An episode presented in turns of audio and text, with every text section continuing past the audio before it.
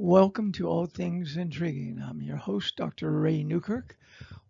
Thank you for joining us. You're welcome always. We're in Applied Moral Wisdom, episode 9. We're about to wrap this up, one episode to go. The name of this episode is Gentleness is Never an Accident. Gentleness requires constant attention. Wherever love abounds, gentleness flows. That which connects us to the loveliness of life is treated with the gentleness, and that it leads us to the gift of friends and family, the sacred, the home of our spiritual life. And living the gentle life, therefore, we live the spiritual life. Gentleness requires constant attention. For the deeply spiritual person, gentleness is the guiding attitude. Deeply spiritual people see all creatures as suffused by cosmologically divine love. For the deeply spiritual person, therefore, every person evokes gentleness formed in love. Authentic gentleness cannot be experienced any other way except through love. And remember what I talked about earlier, what love is? Not an emotion.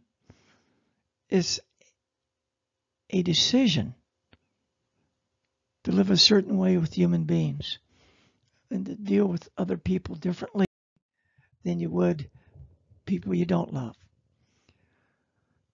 There are ultimately only two possible adjustments to life.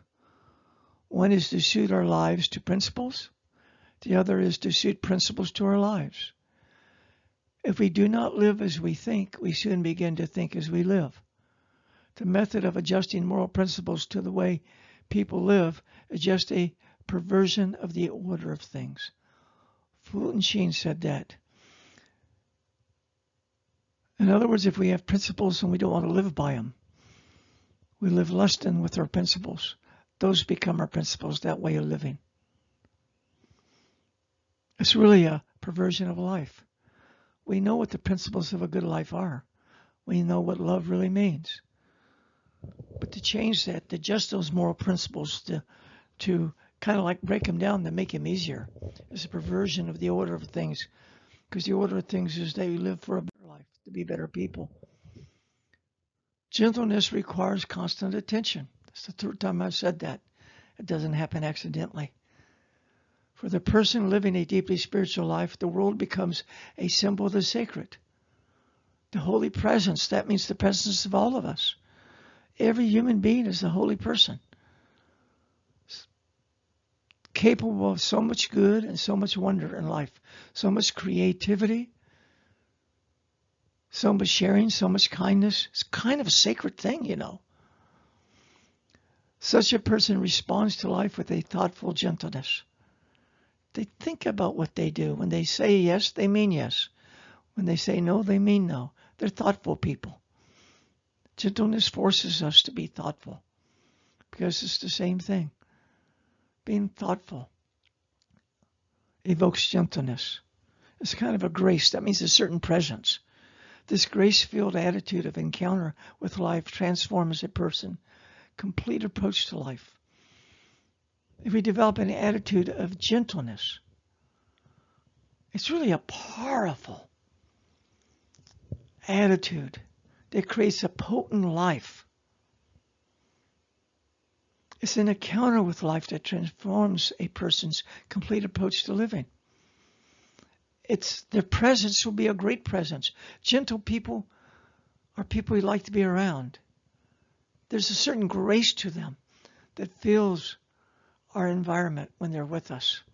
So it's a grace-filled attitude. This attitude to be potent, potently gentle. Truly gentle people are few, but they do exist. They're not everywhere, but they're out there.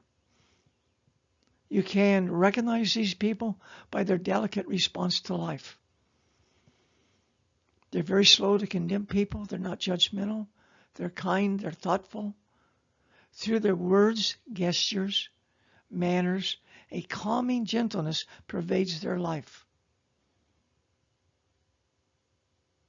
They convey a special delicate gentleness in internal and external behavior, in words and deeds. They're kind. No problem, they'll say, no problem. It'll work out. It's fine. We'll make it happen. It's not the end of the world.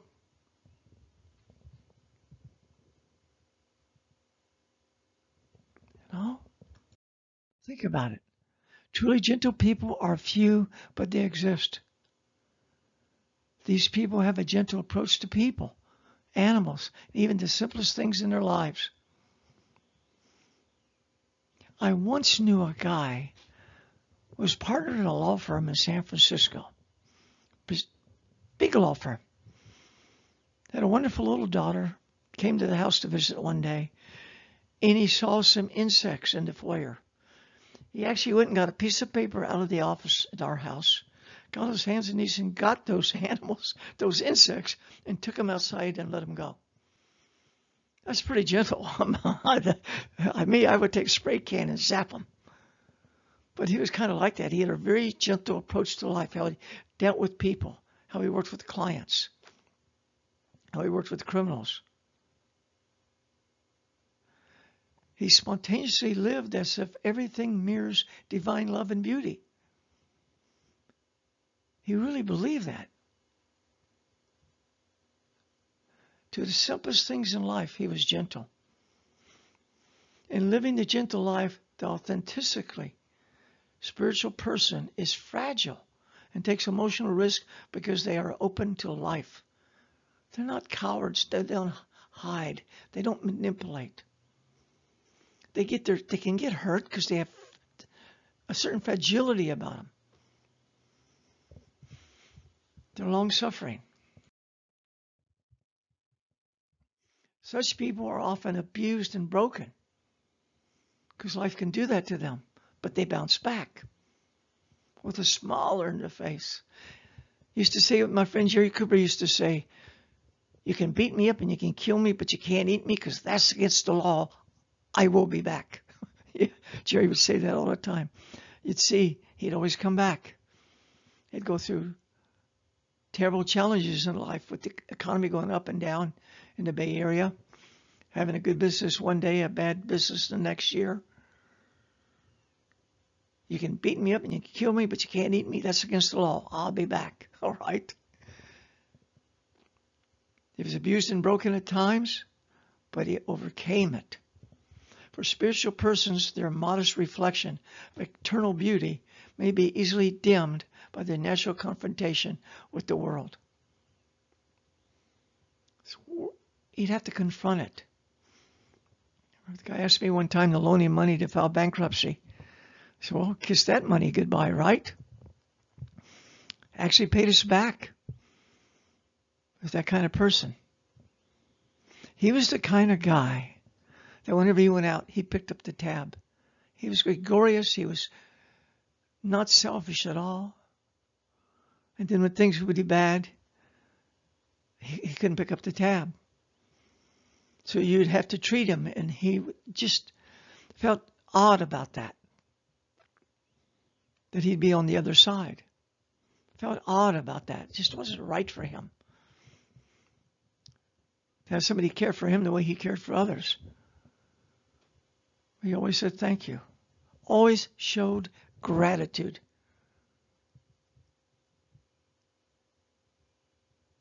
Such deep gentleness requires constant cultivation through grace. That means a certain presence of life based on honesty. With the heart's mind continually seeking the presence of the sacred, the respect of other people. He respected them. He loved people. He he looked at them with kind eyes. He truly cared that people got ahead. He truly cared that things would be better for them instead of worse. He would truly be disappointed and feel, feel the imp, with great empathy for others when things went bad for them. There was no pretense. It was just the way he had become in his life. You know? Presence to the sacred deepens our experience of living. When we're present to other human beings, when we're not hiding from them, when we're there and we know we can manage our life. Awareness of the presence of the sacredness instills gentleness in the deep recesses of the human soul. Correspondingly, this gentleness awakens us to the presence of the sacred that invited us first to live the gentle life. There's something that makes people want to be gentle about how they live because they find it's better and more re- rewarding and enjoyable to be gentle than otherwise in their own life. I know people out there, man, they hear this gentleness word and it blows their mind because they want to enforce and they want to be tough and they want to hammer, right? And make things happen their way. Forget the other. But you, you get worn out quicker. You don't live as long. All right? You get senses, you get hopeless. Guy was never hopeless. Gentle people don't become hopeless.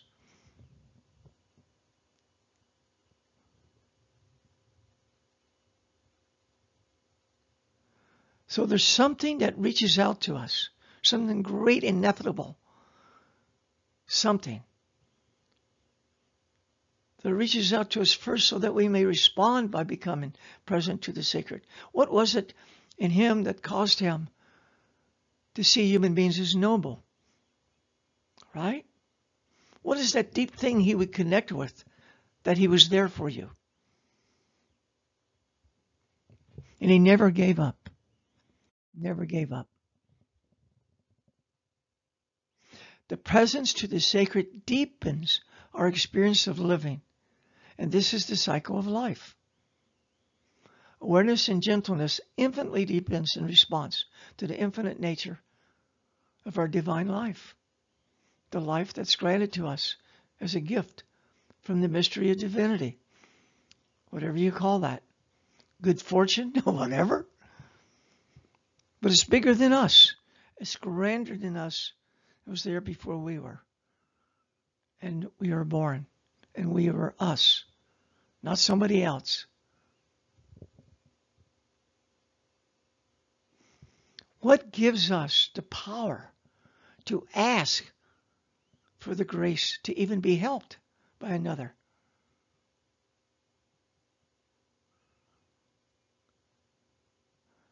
How do we ever say to ourselves on reflection, my gosh, save me from myself. I do stupid things. You ever had that experience where you say, I can't believe I did that? I can't believe I said that. Yeah. Bump, bump, bump. I have those experiences in my life where I look back and I say, wow, I was really different when I was 25 than I was at 40. I was really different at 25 than I was at 15. How do we reflect on that? A reflective self awareness allows us and enables us to become gentle. Most of the time, we're just confused people about so many things because they're really big questions we have no answers for. And we can get confused, you know, and we say, wow, what does this mean? Or, you know, and get into very negative and nihilistic kind of people. What saves us from that? What wakes us up? Seeking gentleness, we go to the source of all gentleness to find ourselves as spiritual beings and involved in a spiritual journey to attain deeper understanding of ourselves. Listen to what you feel if you want to know who you are. St. Thomas once wrote, if you really want to know somebody, just don't pay attention to what they do, but get to know what it is they love, where their heart is, because that defines who they are. So, what's most important to you? What do you love the most? Really, think about it. What do you love the most in your life? That's who you are. If it's not good, change what you love. This is about applied moral wisdom after all this theory, about simplifying your life about being in control of your destiny as much as you can be.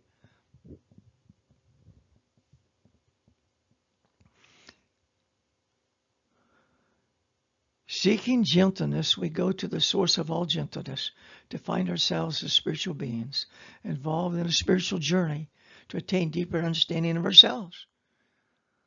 We are the mystery that we solve forever. Right? Excuse me. We live through a continuous awareness of the sacred, and that's us. We're kind of sacred, you know. You're sacred. Your friends are sacred. Your loved ones are sacred. A continuous awareness of the sacredness. That divine presence that is in you is the secret to living the gentle life. What makes you sacred? There is your life, your birth, your existence, your uniqueness, what you can aspire to, what you can become, what you can do positively for others. That's all sacred. That's your presence. This secret, the continuous awareness of our own existence and our own mystery, pervades all life. I once asked this professor, I really like her, I still think about her today. I had her back in the 80s. Why am I so different than my brother? She says, Wow, that's easy because you're not your brother, right? And she was dead serious. That was the answer that told me nothing. I already knew that, you know? Why are round rocks round? Well, because they're round and they're rocks. Oh, all right. the secret, the continuous awareness of our own existence is a secret. How long are you going to be here? How long will your existence continue? Every day I'm reading about some great person or famous person, a well-known person who kicked a bucket. Wow. Just read about somebody who died in his sleep. Family totally unexpected him. A famous producer and director. I saw some of his movies, very entertaining. Died in his sleep, unexpectedly. Wow. Unceasingly, this secret about our own existence pervades our thoughts, feelings, and actions. You ever find sometimes that you get a little antsy, a little impatient, a little bit uncomfortable, and you have no idea why. Sometimes it's simply because you're wondering about yourself. You're hitting the secret of life. You ever walk away and say, I wish I could have handled that better?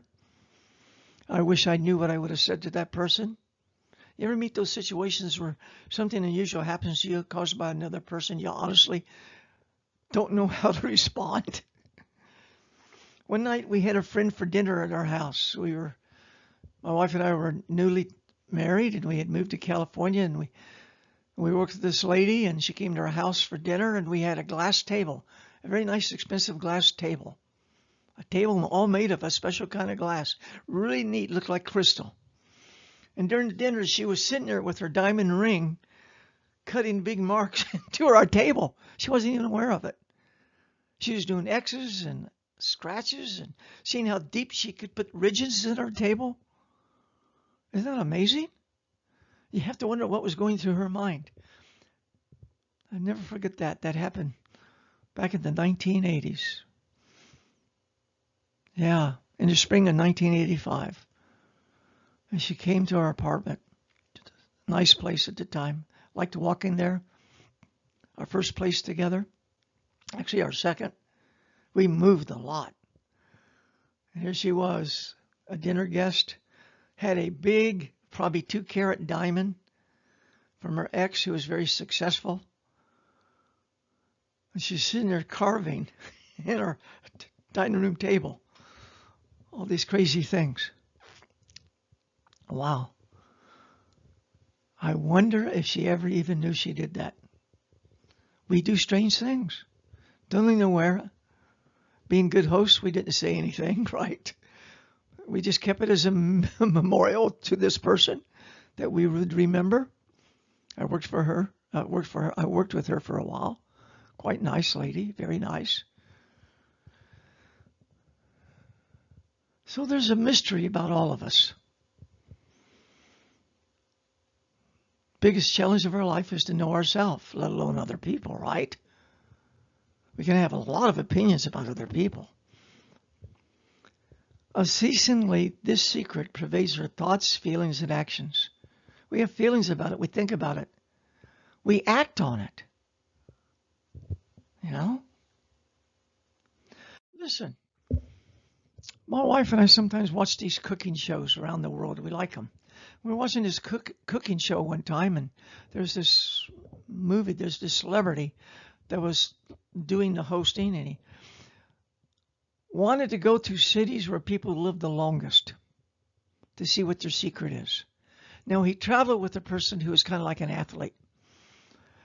And so they went to all these cities. They went to Italy, they went to Sicily, they went to these target cities where there was evidence and records, there were studies were done about people lived the longest. Like one village, everybody lived over 100 years old, that kind of thing. The average age of this community was 99.99, you know, crazy stuff like that. And they wanted to see how they lived. Well, they ate a lot of carbos and a little bit of protein. And they had their wine every night. And the average age in that community was like 102 or something like that. Just that's an exaggeration, but they were all senior citizens up in their 90s. It's very common for somebody to live over 100 years old in that town in Europe.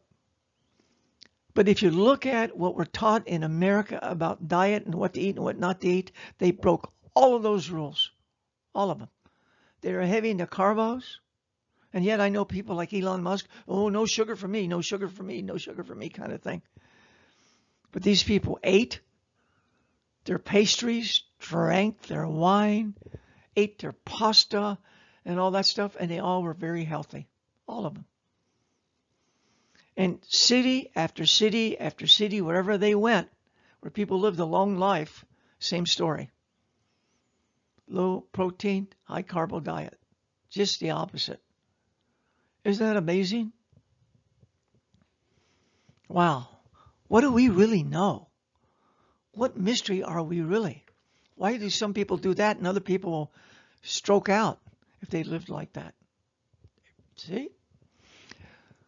The tragedy of our times, friends, is that those who still believe in honesty lack fire and conviction, or those who believe in dishonesty are full of passionate conviction. Fulton Sheen said that. He wrote that. He said that a long time ago. But that's today, isn't it? You see that every place. Those who still believe in honesty keep quiet. They lack fire and conviction. Or those who believe in dishonesty are full of passionate conviction. It's really, really true in politics and education. Wow. If you talk to some of these people who think they know, they know what they're talking about, they really don't. They're caught up in some kind of thing. It's all emotional. There's something else going on. But it's not rational. They're not gentle folk. Think about it. They're not. You ever hear these people? Don't like him? Take him off the air. Don't like him. Instead of saying, I want to know more about what he believes, let me listen to him, which is what an intelligent person would do. They want to kick him off the air and say, he hurt my feelings. How do you know what he stands for? Get to know the deeper person. You claim, you know, if we claim we have a right to talk, we should have a respect to listen. It's the way it works in life. You see? So we get all these statements about health from people who are supposed to know better. Listen, when this, this virus came out, I had friends that worked in medical labs. And they're telling me just the opposite. They're telling me those masks we're wearing are dangerous. We can get viruses from them because they don't keep the virus out, the COVID-19, because it's so small, it goes right through most masks. It doesn't protect you. And other things it collects. It causes all kinds of behavioral problems, all that. Now they know. There's so much going on today that we have to be really centered. If you really want to be centered, apply moral wisdom to simplify your life and be a gentle person. So when all this craziness happens, you can learn to see through it. Don't get caught up in the hype. You know, a lot of people who are dishonest know they're dishonest and they don't care. They have another agenda. You know, they live in a different world. So we live through a continuous awareness of the sacred. Living the gentle life is so empowering to one's spiritual existence that it even compels us to be gentle with ourselves. So much unhappiness and upset and complication occurs because we're not gentle with ourselves. I was talking to a Catholic priest one time about what he finds about people. He says, Ray, I hear confessions. I won't go into what they say, but let me tell you what they confess. They confess their weaknesses, not their sins. There's a difference.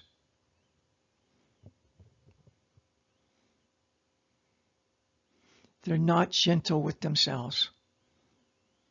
We can be gentle with ourselves only if we simultaneously experience ourselves as precious, fragile, and vulnerable. We are precious, we are also fragile and vulnerable. That's why I say to people when you critique me, do it with kindness. Honesty without kindness is cruelty. I agree with Socrates. We are precious, fragile, and we're vulnerable. Because we're gentle, and we want to be gentle, it makes us open to others, makes us mm-hmm. vulnerable. Because we won't be cruel to others, we'll be fragile ourselves. And because others are precious, we are too.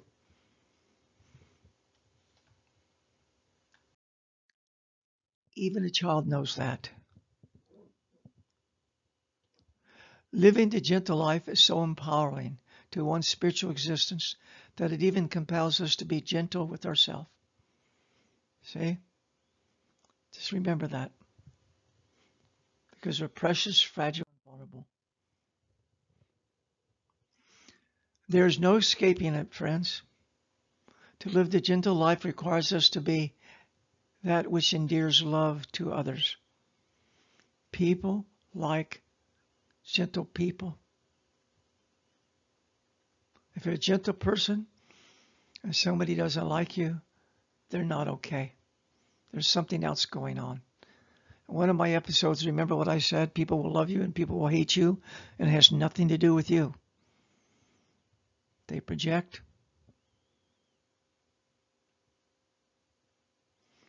There is no escaping it. To live the gentle life requires us to be that which endears love of others. We will love others if we're gentle. Vulnerability, fragility, preciousness is that which draws the grace of God to us and enables us to live the gentle life. That's one way to put it. And you know what the grace of God is? Others, good people, will be attracted to us. You know? Sometimes people don't do good things just because they think other people are going to do it for them. In living the gentle life, we respond to love of us and the grace of our life with others. That's what we do. We respond to those who love us. If we're a religious person, we respond to the love of God of us. And love God back. That's what religious people do. But spirituality is not necessarily religious not necessarily spiritual in the religious sense. It's a human thing, spirituality. We have a spiritual side to us. Even an atheist has a spiritual side to them, even though they don't believe in anything other than this life.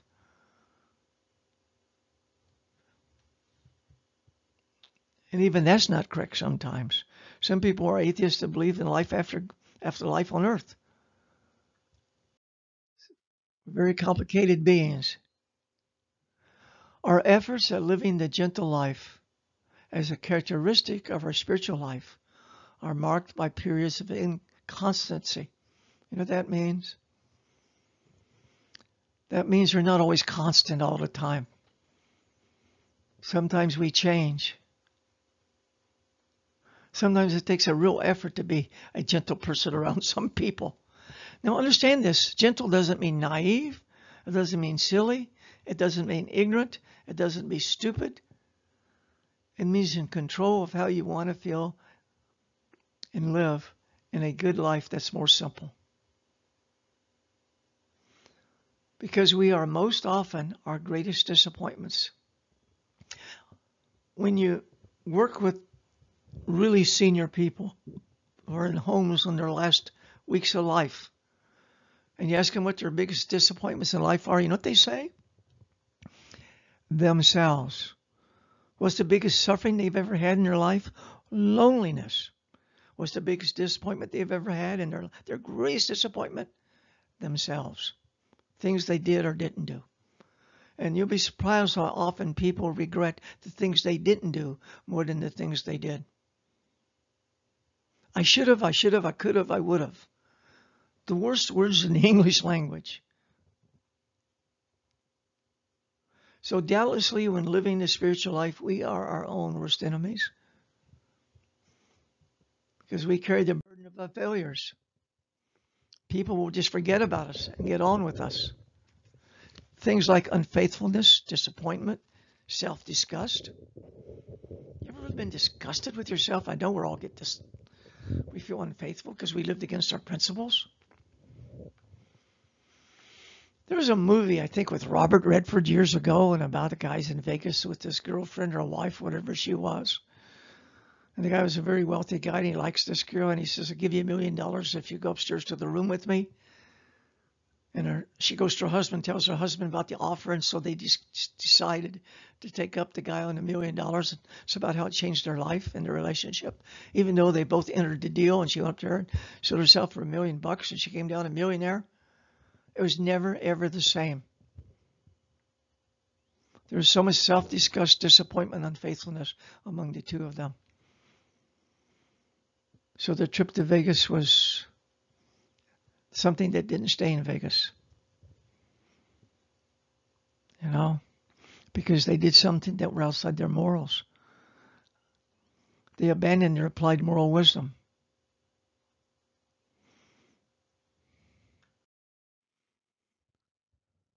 Our spiritual lives are characterized by indifference, self deception, and spiritual blindness. Do you know that?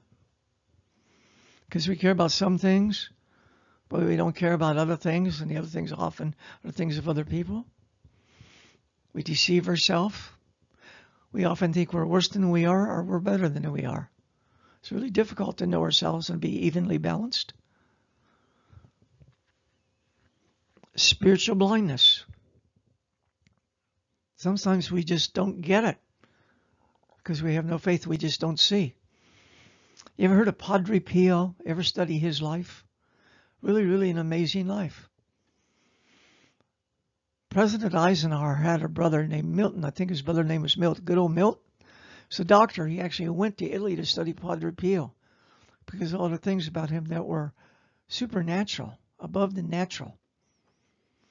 He heard confessions in just about every language in the world, and he understood them. Never studied them, but he could translate them. So many things. He hardly ever ate, hardly ever slept. There's records of him bilocating. I mean, I could go on and on. These are documented facts studied by scientists. He used uh, to just be an amazing person. And when he was dying, his he was a monk in a monastery in Italy, Capuchin, Franciscan. When he was dying, his fellow monks went to the chapel, prayed to God to protect him and to preserve him. He went in, he was angry with them. He said, What have I ever done to you that you would take me away from my destiny? Kind of went like that. I'm paraphrasing a little bit because he did in Italian. A really interesting guy. It's well documented. When he met John Paul II, he met him when he was a young priest visiting Italy, and he told him he would be a pope someday. He was pope. John Paul II, he helped with Ronald Reagan bring down communism in the Soviet Union. A lot of people don't know that. They don't really get it, what goes on. But this is a big world on a little planet. Our planet's not so big. We just have an average sun which is about what 28,000, 30,000 times bigger than the Earth or something. I forget. It's bigger than we are, but we're a small planet. But it's a big planet in many ways because big things happen here. And they're usually mysteries. If you want to simplify your life, you apply moral wisdom. That's the only way you're going to simplify your life. Isn't money, isn't success, isn't poverty, supplied moral wisdom. The call to union, The experience that we have of wanting to be together is really extraordinary. It is deeply instinctive and existential. James F. Keenan, S.J., said that. S.J. means Society of Jesus. He's a Jesuit priest, highly educated professor of moral theology. Personal potency, that means personal power and beyond, requires growth. You must know yourself. Identify the connections among conscience, immaturity, and childishness you have forged from childhood into adulthood to where you are now. I've said this time and time again. Remember it. Forever forward, right? Learn from the past. Keep going forward. We only know the past but live for the future. We are backward knowing but forward living, and we only have the now which is a split second and it's the past. The present becomes the past when you blink your eye, and even before that. What I have just said to you is already in the past, right? And you can recall it and think about it for the future. We're sequential living beings. Every word I say has a certain sequence that gives it meaning. Wow. Suppose I say something like, Future therefore live, but past uh, the know only we. Sounds crazy, right? If we talk like that, we'd have headaches all the time. We only know the past, but live for the future. We are constrained by our natures. You know what transhumanism is? Is this idea that we can take on and be more than we are as human beings, that we're more than bat, cats, rats, and kangaroos, so we can be more than a human being. If we use technology right, we can be more powerful and have more skills and be smarter and learn faster and read faster, do all kinds of better things than we can do just being just human without the aid of technology. If we do data manipulation or DNA manipulation. Listen, I know people that are studying microchips to plant in your brain so you will understand and remember things better.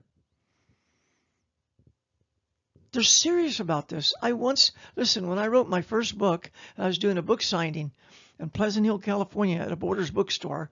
The manager of the book, who I really liked, had a degree in high technology, technology, but he had gone into the book business. And his thing, his interest was developing microchips to plant in the brain to improve learning of people. Dead serious about that. What do we call those cyborgs? right. Well, people are doing research on that. That's a fact. I knew people doing research on brain matter from animals to make them in microchip new memory capacitors, things like that.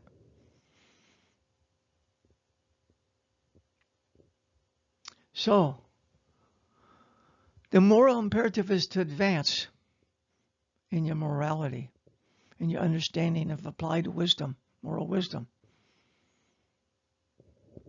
You know, this fella that I was just telling you about actually left, left the book business, went back into technology. Back in the early 1970s, probably mid 1970s, at the New York Institute of Technology, and I wrote a paper. And it went like this it was like a short story. And what happened is people were telling me I was too old to be going to school. After all, I was in my 20s, approaching, you know, approaching my 30s, and I should get serious about life and I should grow up and I should quit doing these part time jobs and I should quit going to school. I should get a serious career. People were telling me stuff like that because I was too old to go to school. Wasn't that amazing? People thought like that back then. It was very common, you know. And uh, so I would go to them and I said, let me ask you a question. If I came up with a device that you could download, I could put this thing on your head and you could download to this machine everything you knew instantly. And you could use that to put it on somebody else's head so they could teach them everything that you know. What do you think of that? And they would say to me things like, that would be great, but if it would work the other way, I would like that. So you would like somebody to download everything they know and you could put it on your head so you could know everything they know. Yes. It's okay. So learning what you know was important to you? And they say, what do you mean? I said, well, let me ask you but this. If I could do this and develop a device that would allow you to download to this, this device everything you knew, and you could record it and save it so you could always listen to it later or share it with other people, would that be all right? And they said, of course. I said, what happens if you would forget half of everything you knew? You would forget it. And that when you heard it play back to you, you wouldn't recognize that you knew that. Would that be okay with you? every one of them would say, no, that's not okay. Because what I know is so important to me because it makes me what I am. And yet these are the same people that would tell me I was too old to be going to school. And I wasn't even 30. Isn't that amazing? Hopefully, the moral imperative is to advance in your moral thinking, to learn more, to apply it better. That's how you simplify your life. To not progress on the way of life is to regress. Remember Bernard Clairvaux, 1090 to 1153? That's when he lived.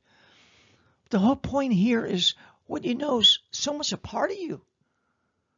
Isn't it a shame that a lot of what you know is wrong? And a lot of stuff you remember, you don't remember it quite accurately? Because the mind is fallible. It's prone to make mistakes. So you do the best you can.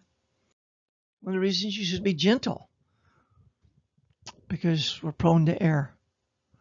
Our spiritual lives, friends, are characterized by limitations of all sorts, frustrations of all sorts, and desperations of all sorts. We get desperate. We get scared. We think about our finality. You know, Freud used to believe that we were all so impatient about our own death that we had a death urge because we couldn't live not knowing when we were going to die. It drove us crazy to a point, you know, that it made us uncomfortable. Knowing that no matter how good things are, it's going to end and you can't do anything to stop it. I know the story of these people who actually believe they know aliens and that they've talked to them. They met these aliens. They were out camping one time somewhere in Northern California or someplace like that, Nevada or Oregon or somewhere, and they were visited by two aliens one night who dropped by. I guess they say hello in the neighborhood and talking to these aliens, they said they were looked very human. They learned from these aliens that they lived 800 Earth years, 800 years old. They died after 800 years by Earth time. I have no idea what their years were like. Interesting story, huh? Now these people believed it was true. I wasn't there. I can't judge it. But the point they were trying to make is even these aliens knew that they were not immortal. They were finite. Their lives would end. But they also believed in that they would go on after they died to another dimension of existence, whatever that was. But the point is, you can't get away from death, I guess, right? And these people were absolutely sure, these campers, that they met these aliens. And uh, they thought it was an amazing thing. I think it's an amazing story, right? But the point is that in the back of our mind, we know that things come to an end. And how, how well did we live our life? I once wrote that when I was born, people laughed with joy. I hope I live a life that they do the opposite when I die. And the professor said to me, What does that mean? I said, I mean, I hope they miss me when I'm gone. How come I have to explain that to you, right? But it was a difficult concept for him to understand. It really gave him a problem. See? The guy was a famous man, by the way, very famous professor. His name was, I won't tell you his name, but it was one word. One word. He didn't have, three, he didn't have a first name, last name, middle name. He just picked a word and made that his name. a number, and he went out and he had his driver's license changed and his name changed to that and caused problems. He had to go to court to get the right to do that. True story. He just didn't want to have to bother with three names. No kidding. He's a famous guy. There were people that wrote books that acknowledged him and contributing their idea, his idea to their development life. I liked him a lot. I got to know him. I wonder what happened to him. Some of his colleagues still are alive. But he's an interesting guy I know.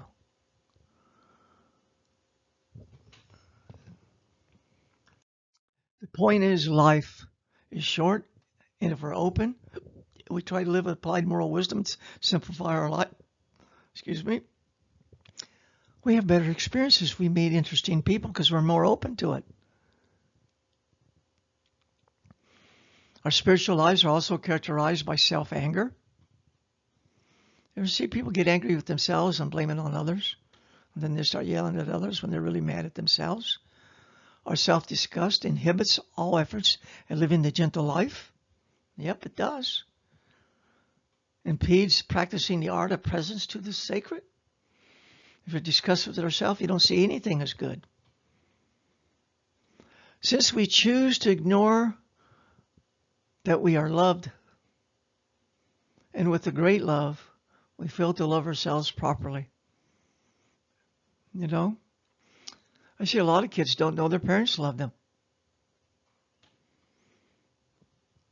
There was a time when mothers would die for their children. In many cases, that doesn't exist anymore. The parents don't want to be inconvenienced by their children. But there was a time when parents would die for their children. I once met a guy who had 13 children from 13 women, and he thought it was a great thing. Thought was a great accomplishment. Ah, I bet you he had a really complicated life, right? Can you imagine that? 13 children from 13 different women? He lived in a state where he had to pay child support. There's nothing so. Where's his applied moral wisdom, right? He, guy's living like what? A rabbit. I think they reproduce a lot, don't they? I mean, I think I don't get these people. Since we choose to ignore that we are loved with great love, we fail to love ourselves properly. If this guy really loved himself right, he'd be more responsible. He wouldn't, he just wouldn't be living at his basest level of existence, which is what you have here when that happens. Our human weaknesses constrain our gentleness by reducing the character and depth of our love. The more weaknesses we have, the more we're constrained in our loving. This inauthentic love impedes our capability of living a gentle life as a witness to the sacred presence within and without us. I'll say that again. Inauthentic love impedes, that means blocks, our capability of living a gentle life as we witness to the sacred presence within. The indifference or denial of our faults reduces our commitment to the spiritual life. You know why that's so? Because a truly spiritual person is more honest with themselves than others. Honesty is a great idea because you want to be simple in your life, you be honest. You don't have to remember all those lies. You ever meet anybody that lies about everything? Everything that comes out of their mouth that lies? I've met people like that. I used to say to them, Hey, do you know so and so? Oh, yeah, I'd say, yeah, I know that guy. I just made it up, right? And he knew that person I just made up. I meet people like that sometimes. And you can just talk to them, and no matter what, they know about it. But you don't want to ask too deep because then they'll get embarrassed because they'll find out you can see through them. So, because you want to be kind and gentle, you just feel bad for them because you know there's nothing simple going on in their life. They have too many lies to remember, for one thing. They must be worn out at nighttime. But their values will begin to be their weakness, and they'll lose their conscience. So the indifference or denial of our faults reduces our commitment to the spiritual life. This indifference, this indifference, pardon me, this indifference complicates the difficult task of remaining mindful to the presence of the sacred in our, in our lives. Think about it. We're losing our spiritual sight. So we really won't see other people as sacred, will we? Think about a sociopath. They look at other people as something to be used. They don't care really what's happened to them. They don't really want to hurt anybody. They don't get involved in that. They don't go that deep. Not like a psychopath. They enjoy hurting others. They get pleasure out of damaging others. Sociopath doesn't really do that. They just want to get what they want out of others. If it's an inconvenience or it hurts them, they don't go that far. It's not that they get pleasure out of it. They get pleasure out of the fact that they used them to get what they want.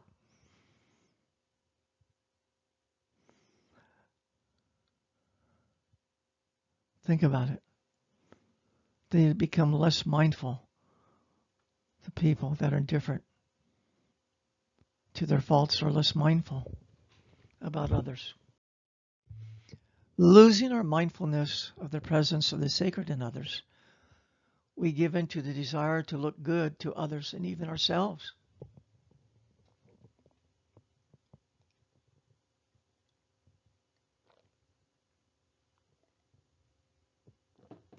Think, think about that. I took a break, had to take a drink of water. Losing our mindfulness of the presence of the sacred, we give in. We capitulate to the desire to look good to others and even ourselves rather than be good to others. My focus in life then becomes what do other people think about me? And how do I get ahead in the world? Rather than living a simple, honest life, Losing our mindfulness of the presence of the sacred, we give into the desire to look good to others and even ourselves without actually doing good. Our self-deception may become so well formed that we become worldly even at the expense of becoming what we were inspired to become. A greater person. Rather than living as a spiritual person, a person of gentleness, we become more interested in living up to the standards of a competitive world in which only winners are valued as successful. And there are really no winners. Inevitably, imbalance reigns as our life becomes a brutal experience blocking all efforts at living the gentle life. Wow. The unnatural drive to be competitiveness. The exaggeration of our personal weakness and to cover it up. Inability to accept ourselves. Moral wisdom is meaningless unless formed by submission of the will and applied to right action. Let me say that again. Moral wisdom is meaningless unless it is formed by submission to an informed will and applied to right action. Ray L. Newkirk said that. So let me share some insight with you. Insight 41 of this series. The two great drives in life are spirituality and success. Yes, competition drives us as we seek to win the approval of family, schools, and neighbors and workmates and so and on and so and on and so and on spirituality and success, because success is a spiritual term. We live through a continuous awareness of the sacred. We live through that. If we have an awareness of the sacred, we live through that. It opens up our eyes, unleashes our emotions in a right way. A continuous awareness of the sacredness of life is the secret to living that gentle life, friends. Understand the sacredness of life. Once you do that, it's not okay to treat people badly or poorly, huh? Truly gentle people are few, but they exist. We've talked about that. You know some. Perhaps you're a gentle soul yourself. And living the gentle life, the authentic, the authentic. Oh, let me look at here. I want to think about this. How many of you out there know truly gentle people? Are there a lot of them? Are there a few of them? I'm backing up a little bit. I want to think about that. I know in my own life the answer to that, but what about you? Do you know really what a gentle person is? Do you think it's a person that cannot defend themselves? Do you think it's a person that cannot speak up? Do you think it's shyness? That's not gentle. That's not a gentle person. They're not shy. They can hold their own. They have rigid boundaries. In living the gentle life, the authentically spiritual person is fragile and takes emotional risks because they are open to life and they can handle the outcome. Their fragility is not overwhelming because they are strong. They're enduring. They don't give up.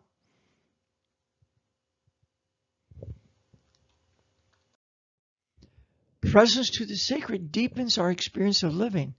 This is the cycle of life. I mentioned that. Seeking gentleness, we find ourselves as spiritual beings involved on a spiritual journey to attain deeper understanding of ourselves. We live through a continuous awareness of the sacred. That's right. We are most often our greatest disappointments because we see it improperly. There's no gentleness when we're really disappointed in ourselves. You know, it's a good attitude. Oh, well. Pick up the pieces and start again. Got to work past that.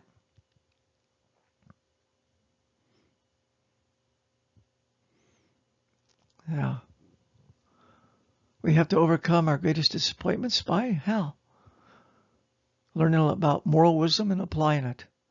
You become a gentle person, become aware of your own sacredness, and your disappointment will affect you differently. So, a fact love burdens itself with the wants and woes and losses and even the wrongs of others. Fulton Sheen said that. Bishop Fulton Sheen used to have a great radio show back in the 50s. Love burdens itself with the wants and woes and losses and even the wrongs of others. We care about the people we love.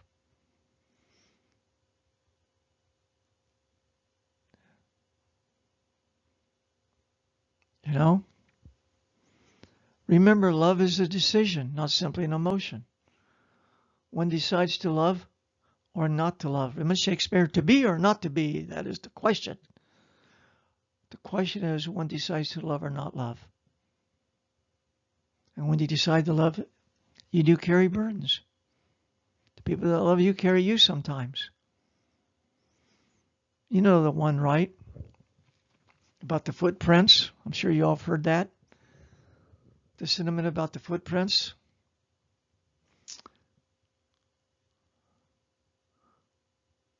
About somebody carrying your burden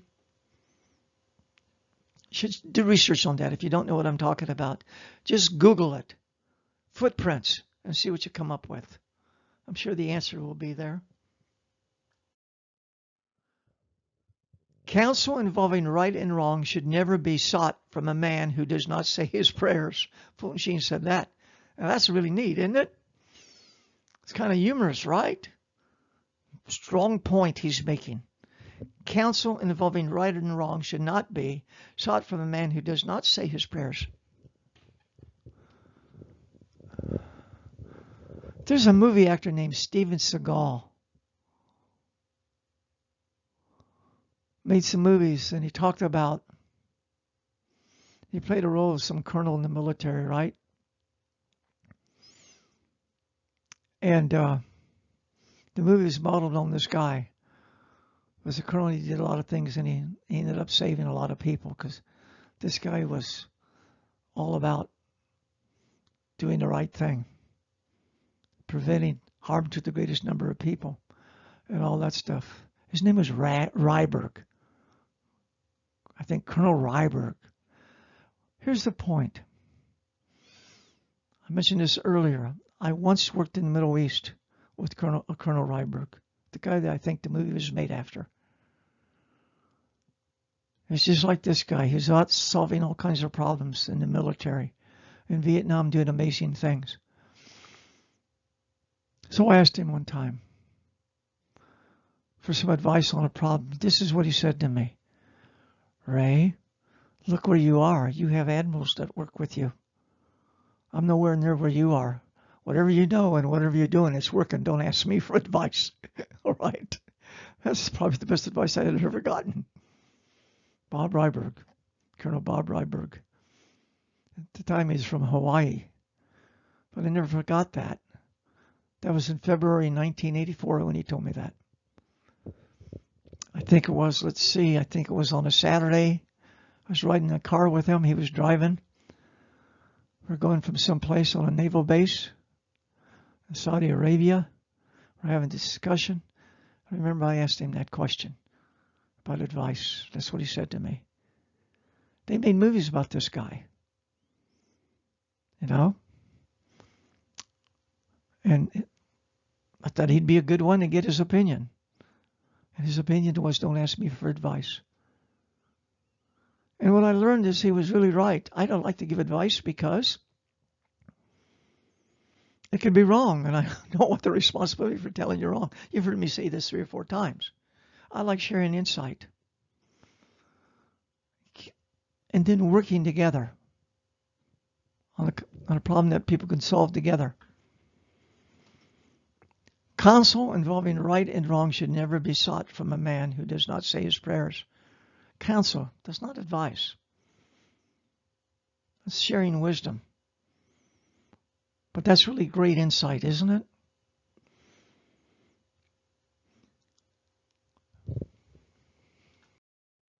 So, guess what? Our time is up on episode 9. Thank you for joining me on this discussion about applied moral wisdom. Uh, we'll be back with episode 10 next week. I'm trying to figure out about now how I'm going to do it. Am I going to add new content or am I going to summarize what we've covered in the last nine episodes? You know, I am sharing with you insight that I've learned in my lifetime, working all over the world, from high level to low level. Look at, I've been a janitor, and I've also worked for presidents. I've worked in some amazing places. And uh, I had my first job when I was a little kid. I was a janitor. I cleaned restrooms in a boathouse. Let me tell you something. Men's restrooms are always cleaner than the women's restrooms. Okay, what the graffiti on women's restrooms would knock your socks off. I was shocked. I guess I was 15 years old when I had that job. I grew up really quickly reading the graph, graffiti on women's restrooms. I never forgot it. What I learned about life are women and men are really a different species. Men and women are really quite different. Really quite different in many ways. The DNA makes a difference. All right? And you can see that.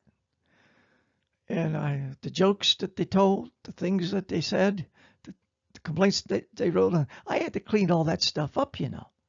Get that stuff, that lipstick off the walls, you know. Men just had the different problem. They left the water on and stuff like that. All right. but uh, I was a young kid, you know. Uh, probably in what I'm trying to think. I, I, was probably even 15. I was still what in the ninth grade, eighth grade, ninth grade, something like that. Clean the restrooms. Always wanted to go to work, and uh, so the thing I learned is that we can be fully human, and not all of us make it. So, I'm Dr. Ray Newkirk of Systems Management Institute. My phone number, if you ever want to call me, is 407 864 7756. If you can get through, that would be great. I get a lot of phone calls. My email, drop me a note, is rnewkirk at smilc.info. That's not SML, S-M-I-L-E. It's not smile. It's S-M-I-L-C. Stands for Systems Management Institute Learning Center. smilc.info. My current webpage, and I've had dozens of them, is www.smirsp.com. And forever forward, right? Keep it going. And I thank you very much. And see you at episode 10. Good night, everybody. Or I should say good morning. My goodness, here we are, 4 o'clock in the morning.